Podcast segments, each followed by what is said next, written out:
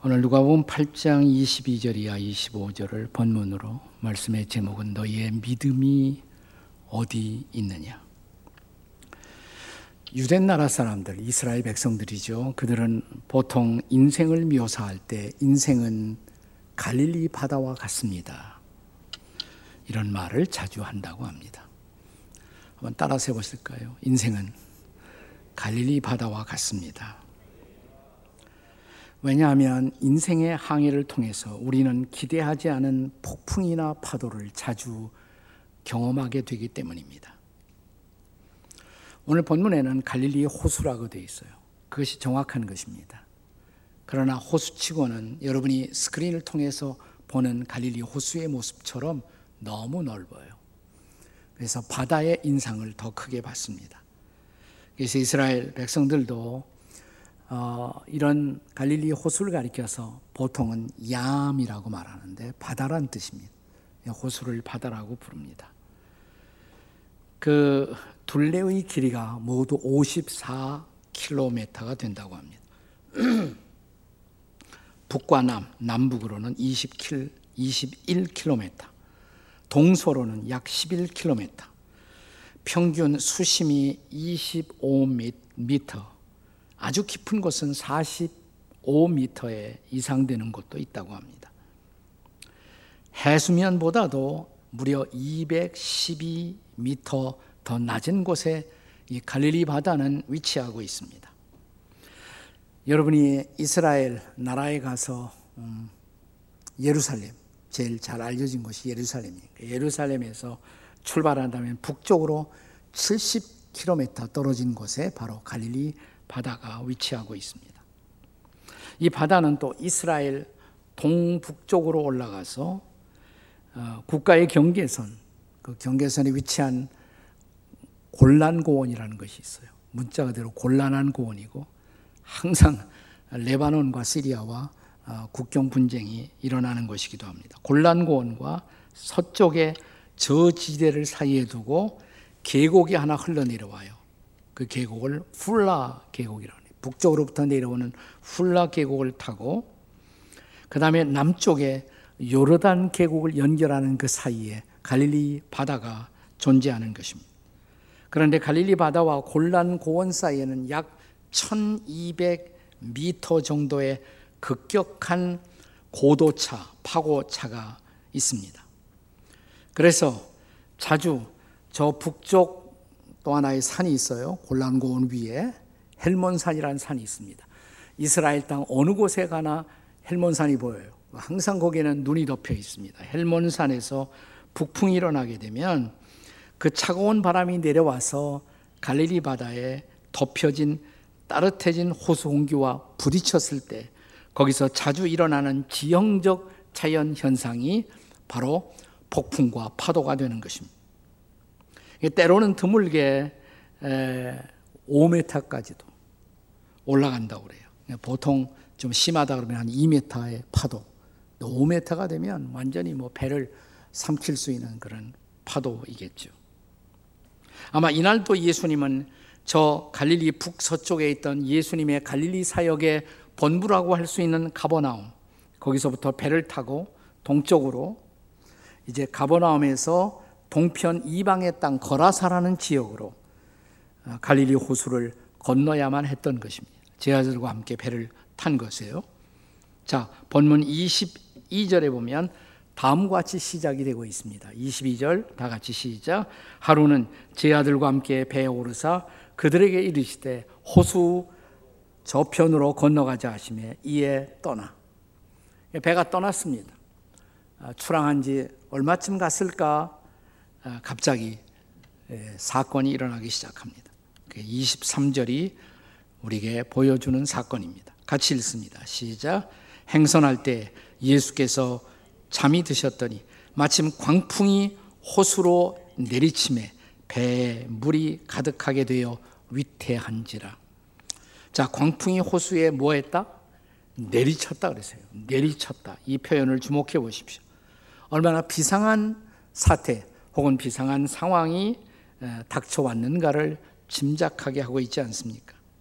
이 광풍과 이 파도로 배 안에 승선하고 있던 어, 예수님과 제 아들은 모두가 다 위태한 상황 속에 직면하게 된 것입니다.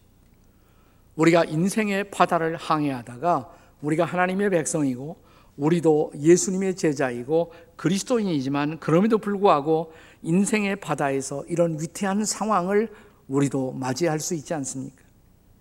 자, 이런 광풍이 몰아칠 때, 그리고 우리를 위태롭게 할 때, 그때 우리가 할 일은 무엇일까요? 첫째로, 예수님의 도움을 간청해야 합니다. 따라서 하십시다. 예수님의 도움을 간청합시다. 네, 옆에 사람에게 다 같이 시작. 예수님의 도움을 간청합시다. 본문의 24절을 보세요. 24절 다 같이 읽겠습니다. 시작. 제 아들이 나와 깨워 이르되 주여 주여 우리가 죽겠나이다. 자, 지금 제 아들은 절대절명의 위기를 감지하게 된 것입니다. 그런데 가만히 보니까 예수님은 옆에서 잠을 주무시고 계세요. 도대체 제자들의 위태함을 알기나 하시는 것인지, 도움이 안 되는 예수님, 아마 이렇게 제 아들은 생각했을지 모릅니다. 이 지경, 이 위태한 상황을 나 몰라라 하고 잠에 빠진 예수님이 아마도 야속하고 원망스럽기도 했을 것입니다. 우리가 예수님의 제자로서 인생의 바다에서 신앙생활을 하면서 직면하는 신앙적 딜레마 가운데 하나가 있다면 예수님의 임재와 부재 사이의 갈등이라고 할 수가 있습니다. 우리가 성령 충만을 느낄 때가 있잖아요. 성령 충만을 느낄 때 우리는 함께 하시는 하나님, 함께 하시는 예수님, 함께 하시는 성령님을 경험합니다. 이것을 가리켜서 우리는 하나님의 임재 체험, presence of God, 하나님의 임재 체험이다 이렇게 말합니다. 그러나 적지 않게 많은 경우에 아니 더 많은 경우일지 몰라요. 하나님의 도움이 우리에게 절실하게 필요함에도 불구하고 그래서 우리가 부르짖어 도움을 요청하지만 하나님의 응답이 들려오지 않습니다. 하나님은 침묵만 하고 계신 것 같아요. 이런 경우를 가리켜서 하나님의 부재 체험, absence of God, 하나님이 안 계신 것 같아요. 정직하게 말해서 그래서 우리가 경험하는 하나님은 계신 것 같기도 하고 안 계신 것 같기도 한 하나님. 도움이 될 것 같기도 하고 전혀 도움이 못 되는 하나님. 그 사이에서 우리는 방황하면서 인생을 살고 있는 것이 아니겠습니까? 그렇다고 믿음을 포기할 수는 없는 그리스도의 제자라면 우리는 본문에 묘사된 제 아들처럼 할 수밖에 없을 거예요. 자, 제 아들이 어떻게 했어요? 예수님을 깨운 것입니다. 주여, 주여, 우리가 죽겠나, 죽게 되었나이다. 부르짖어 예수님의 도움을 구하는 것입니다. 우리는 이런 기도를 가리켜서 보통 간청 기도 혹은 강청 기도라고 부릅니다. 우리가 누가복음 11장 8절에 보면 그런 기도의 샘플이 등장합니다. 한번 같이 읽어 보세요. 다 같이 시작. 내가 너희에게 말하노니 비록 보됨을 인하여서 일어나서 주지 아니할지라도 그 간청함을 인하여 일어나 그 요구대로 주리라. 자, 응답을 하는데 친구라고 해서 응답하는 것이 아니라 뭐 때문에 간청함을 인하여 그랬어요. 친구 이상으로 간청함이 기도 응답의 요소가 되었다는 것입니다. 그런데 여기 사용된 간청함이라는 단어, 물론 원어에 히라보로 쓰여져 있어요. 그리스어의 이 단어는 아나이데야라는 단어로 쓰여지고 있습니다. 아나이데야. 이 단어의 뜻은 뭐냐? 뻔뻔함 혹은 파렴치함을 무릅쓰고 요청하는 것. 뻔뻔함 혹은 파렴치함을 무릅쓰고 요구하는 것. 그것이 아나이데야인 것입니다. 여러분, 사람에게도 이런 간청함이 통할 수가 있었다면 하나님에게 자비로우신 하나님, 사랑 많으신 하나님 앞에 이 간청함이 통하지 않겠습니까? 그래서 우리가 인생을 살다 보면 때로 이런 간청의 기도가 혹은 강청함의 기도가 필요한 상황이 존재할 수가 있다는 것이에요. 다시 말하면 이런 기도가 예수님을 깨우는 기도. 주님, 깨어나세요. 날 좀 보세요. 내가 힘들다고요. 날 좀 도와주세요. 이런 기도 말이에요. 자, 이것이 누가 보면 11장 8절의 말씀인데 8절 다음에 몇 절이에요? 9절이죠. 대답이 어렵지 않죠. 그 다음 절의 말씀이 뭔지 아세요? 우리가 잘 아는 말씀이에요. 다 같이 시작. 내가 또 너에게 이르노니 구하라. 그러면 주실 것이요. 찾으라. 그러면 찾을 것이요. 문을 두드리라. 그러면 너에게 열릴 것이니. 근데 이 말씀을 원어 그대로 직역을 해서 번역을 하자면 구하라. 영어로 ask죠. 근데 ask는 정확한 번역이 아니에요. Keep on asking. 계속해서 구하라 이 말이에요. 찾으라. 한 번만 찾으라는 말이 아니에요. keep on seeking. keep on seeking. 계속해서 찾으라 이 말입니다. 문을 두드리라. 한 번만 두드리라는 말이 아니에요. keep on knocking. 계속해서 두드리라. 이런 의미로 되어 있어요. 무슨 뜻인가요? 그러니까 주실 때까지, 찾을 때까지, 문이 열릴 때까지 계속해서 구해야 한다는 것입니다. 그것이 바로 간청기도 혹은 강청기도라고 할 수가 있어요. 저는 모든 기도가 그럴 필요는 없다고 생각해요. 하지만 인생을 살다 보면 비상한 사태를 맞아 이런 기도가 즉 강첨함의 기도가 필요한 상황이 있을 수가 있다는 것입니다. 그리고 그런 상황에 처했을 때 나는 여러분이 담대하게 주님 앞에 주의 도우심을 구하는 이 간청의 기도를 드릴 수 있게 되기를 주의 이름으로 축원합니다. 자, 이런 비상한 상황에서 우리가 할 기도 어떤 기도라고요? 첫 번째로 주님의 주님, 주님의 도우심을 구하는 기도, 주님의 도우심을 간청하는 기도가 필요하다는 것입니다. 그리고 이런 상황을 우리가 벗어나고 주의 도우심을 경험하기 위해서 두 번째로 기억할 사실은 예수님의 신성을 기억해야 한다는 것입니다. 따라서 읽으세요. 예수님의 신성을 기억합시다. 자, 옆에 사람 쳐다보고 한번 예수님의 신성을 기억합시다. 자, 예수님의 신성이라니 뭘 뜻할까요? 예수님이 하나님 되심. 신성이란 디티, 신의 성질, 신의 성품.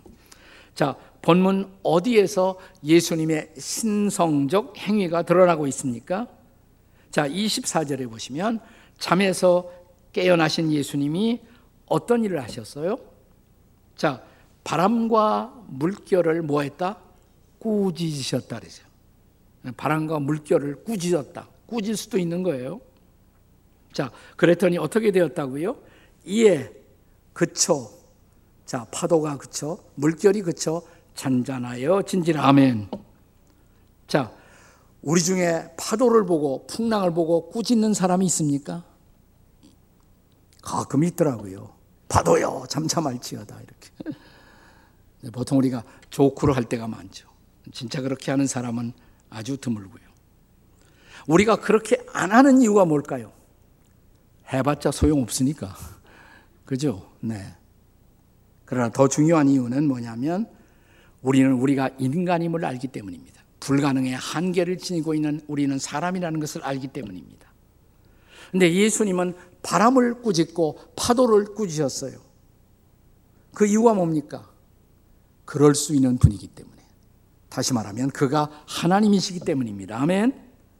이걸 기독교 교리에서 그리스도의 신성 이렇게 말하는 것입니다.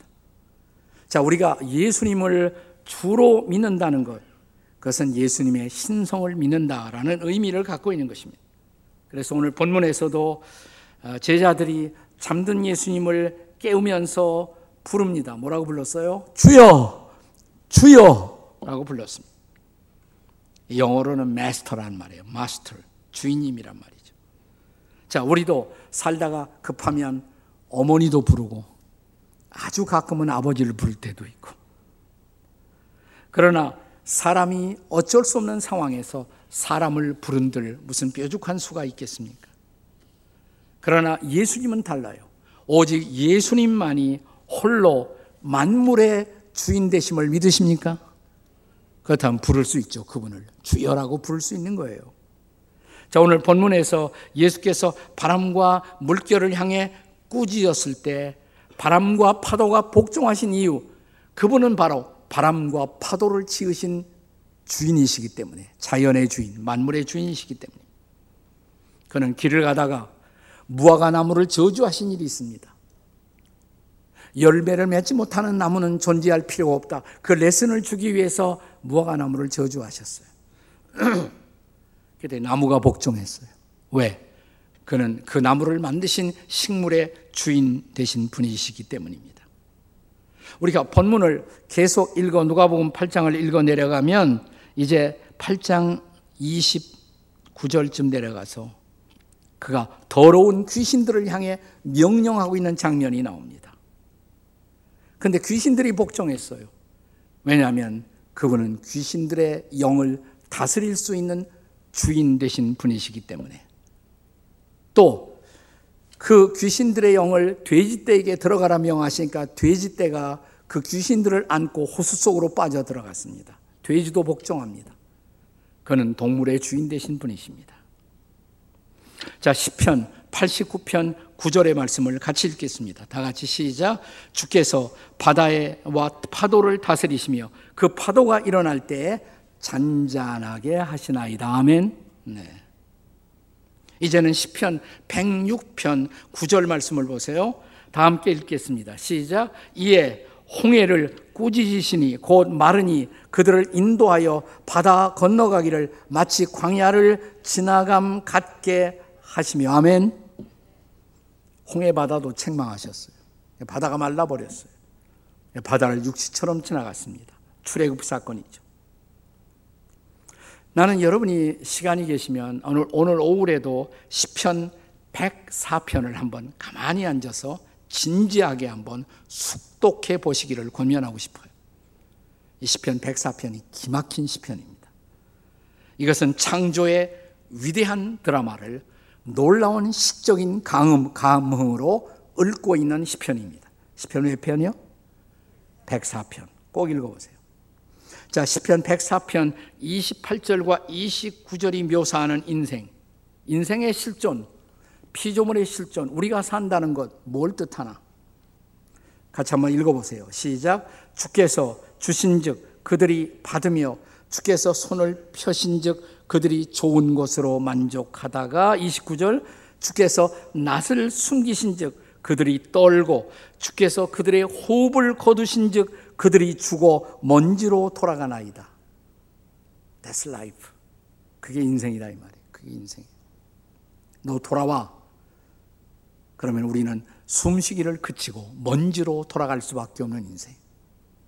그런데 이런 헛되고 헛된 인생 속에서 우리가 추구할 수 있는 가치 있는 일이 뭘까? 계속 10편 104편을 읽어 내려가다 보면 33절 34절에 10편 기자는 이런 헛되고 헛된 인생에서 두 가지를 할 수 있다는 것이 얼마나 놀라운 일인가. 하나는 뭐냐면 만물의 주인 되신 하나님을 찬양하는 것. 할렐루야.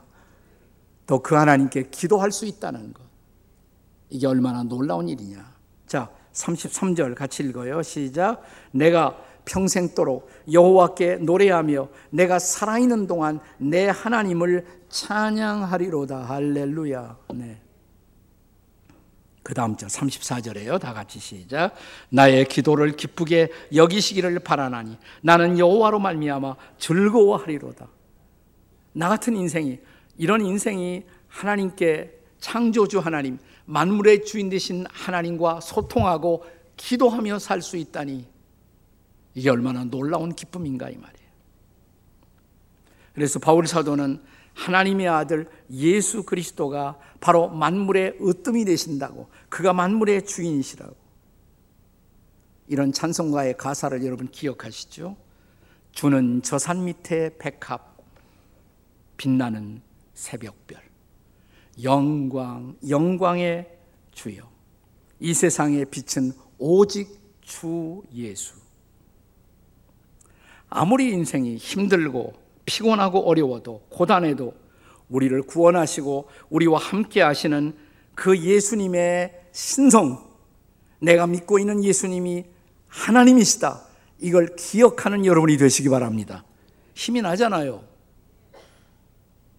자, 우리가 이런 비상한 상황 속에서 할 일, 세 번째는 예수님의 주권을 신뢰해야 한다는 사실입니다. 따라서 해보세요. 예수님의 주권을 신뢰합시다. 자, 옆에 사람에게 해보세요. 시작. 예수님의 주권을 신뢰합시다. 이게 무슨 뜻이에요? 예수님의 주권을 신뢰한다. 무슨 뜻입니까? 이것은 언제 그리고 어디서나 예수님의 주님 되심을 믿고 신뢰해야 한다는 뜻이 아니겠습니까? 그런데 종종 우리는 어제 믿었던 그분을 오늘은 믿지 못하는 경우들이 있어요. 예배당에서 믿고 있던 그분을 밖에 나가서 시장에서는 믿지 못하는 경우들이 있어요. 산에서는 내가 믿고 찬양하던 그분을 바다의 폭풍 앞에서는 믿지 못하는 경우들이 있잖아요. 겨울에 그 추위 속에 믿었던 그분을 뜨거운 여름에는 믿지 못하는 경우들이 있잖아요. 어렸을 때 내가 믿었던 그분을 성인이 되어서는 믿지 못하는 경우들이 있습니다.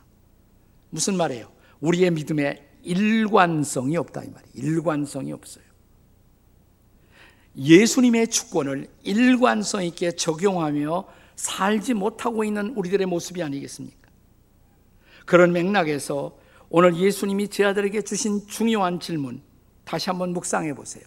오늘 25절의 말씀입니다. 다 같이 읽겠습니다. 시작. 제자들에게 이르시되 너희 믿음이 어디 있느냐 하시니 그들이 두려워하고 놀랍게 여겨 서로 말하되 그가 누구이기에 바람과 물을 명함에 순종하는가 하더라.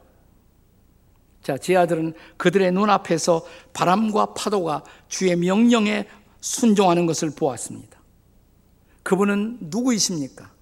그분은 바로 창조자 하나님, 만물의 주인, 그리고 우리를 구원할 수 있는 우리의 메시아. 이런 신성의 기적을 사실은 제 아들이 처음 본 것이 아니에요. 전에도 봤어요. 근데 또 까먹고 살아요. 네. 어제 기적을 행하시던 하나님이 오늘은 아무것도 기적을 행할 수 없는 하나님처럼 우리는 취급하는 경우들이 있습니다. 그들은 분명 그분이 하나님이라는 사실을 믿고 있었습니다. 그러나 그럼에도 불구하고 지금 그들이 타고 있는 배가 바람과 파도에 부딪히고 배가 흔들리자 그들의 믿음이 함께 흔들리고 있었던 것입니다. 그래서 주께서 그들에게 묻고 계십니다. 너희의 믿음이 어디 있느냐? 너희의 믿음이 어디 있느냐? 우리가 이스라엘 백성들을 가르쳐서 선민이라고 말하죠. 초우순 피플, 선택받은 백성. 그들은 믿음의 백성들입니다. 그들은 특별히 출애굽 과정을 통해서 모세를 통해서 기적을 행하시는 하나님을 온 몸으로 경험했습니다. 홍해가 열리는 것도 보았습니다. 그 하나님이 하나님이라는 사실을 의심의 여지 없이 그들은 믿을 수가 있었습니다. 자, 홍해바다 기적 사건 이후에 출애기 14장 마지막 구절인 31절에 보면 한번 다 같이 읽어 보세요. 시작. 이스라엘이 여호와께서 애굽 사람들에게 행하신 그 큰 능력을 보았으므로 백성이 여호와를 경외하며 여호와와 그의 종 모세를 믿었더라. 여호와와 하나님과 그의 종 모세를 믿었더라 그랬어요. 하나님을 믿었어요. 그리고 하나님이 쓰시는 종을 또한 믿었습니다. 자, 그러나 그들이 홍해 바다를 건넌 후 시작된 광야 생활 40년 하잖아요. 그 40년은 뭐냐? 그들의 믿음이 끊임없이 시험받고 있는 시간이었어요. 40년 동안. 그리고 광야에서 경험한 대부분의 사건마다 이스라엘 백성들은 믿음이 없는 사람처럼 행동하고 있지 않습니까? 자, 이런 현상을 가리켜서 우리의 신앙의 선배들은 신앙인의 불신앙 그랬어요. 신앙인의 불신앙. 자, 어제 그렇게 하나님을 경험하고 하나님을 믿고 있던 사람들이 오늘 하나님을 믿지 않는 사람처럼 행동하고 있다 이 말입니다. 그때 하나님이 우리에게 다가오시면서 묻습니다. 오늘 본문에 예수님처럼 묻습니다. 너희의 믿음이 어디 있느냐? 오늘 우리는 어떨까요? 여러분과 저는 어떨까요? 자, 우리가 예수님을 만나고 그분을 구주와 주님으로 영접하고 믿는 순간 우리가 받는 놀라운 선물이 있어요. 그 선물은 주권적 믿음입니다. 예수님이 인생의 주인이라는 것을 믿는 믿음이 생겨나요, 우리 안에. 그 믿음을 선물로 주세요. 자, 우리가 잘 아는 에베소서 2장 8절을 같이 읽겠습니다. 시작. 너희는 그 은혜에 의하여 믿음으로 말미암아 구원을 받았나니 이것은 너에게서 난 것이 아니요 하나님의 선물이라. 아멘. 여기 이것은 이것이 뭘 말할까요? 우리 흔히 이것을 구원이라고 생각해요.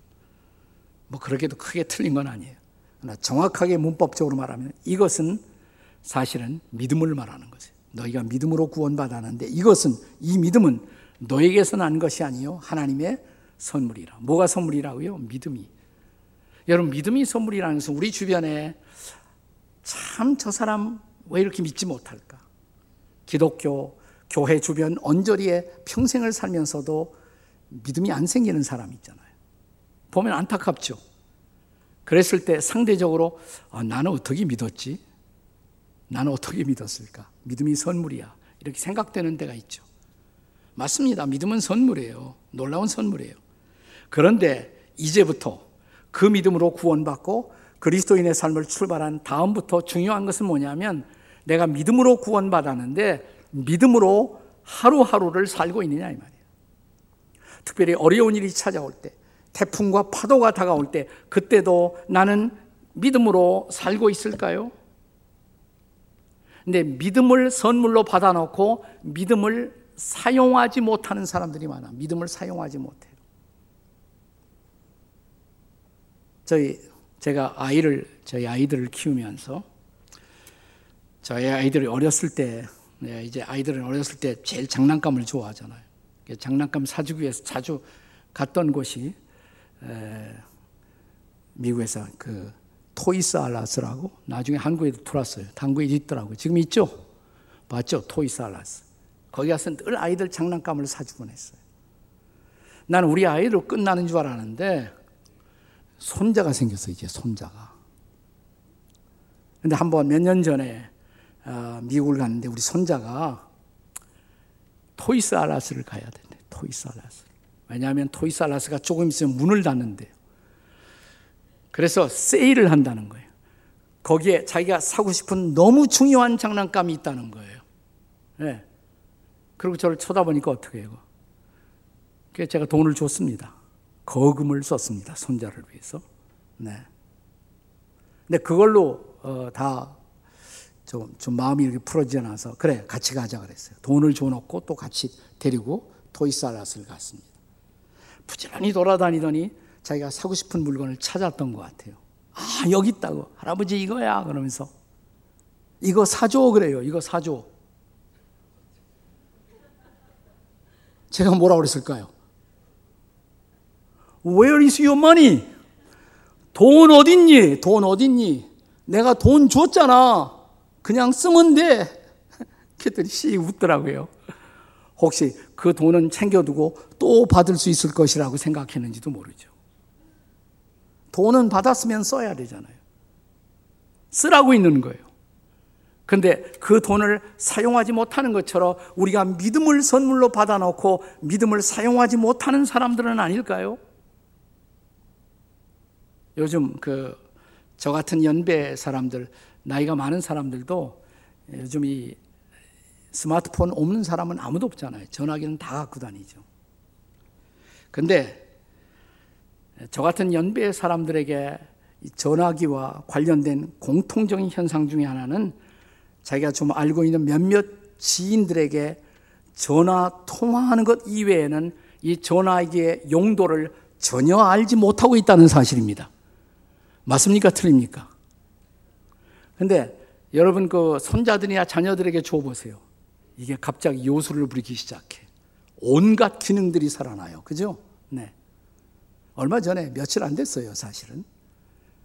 제 아내하고 산책하다가 그러니까 예쁜 꽃이 있더라고요. 제 아내가 묻더라고요. 아, 노란 꽃인데 저게 뭐지? 아니, 자기가 모르는 걸 내가 어떻게 알아? 어.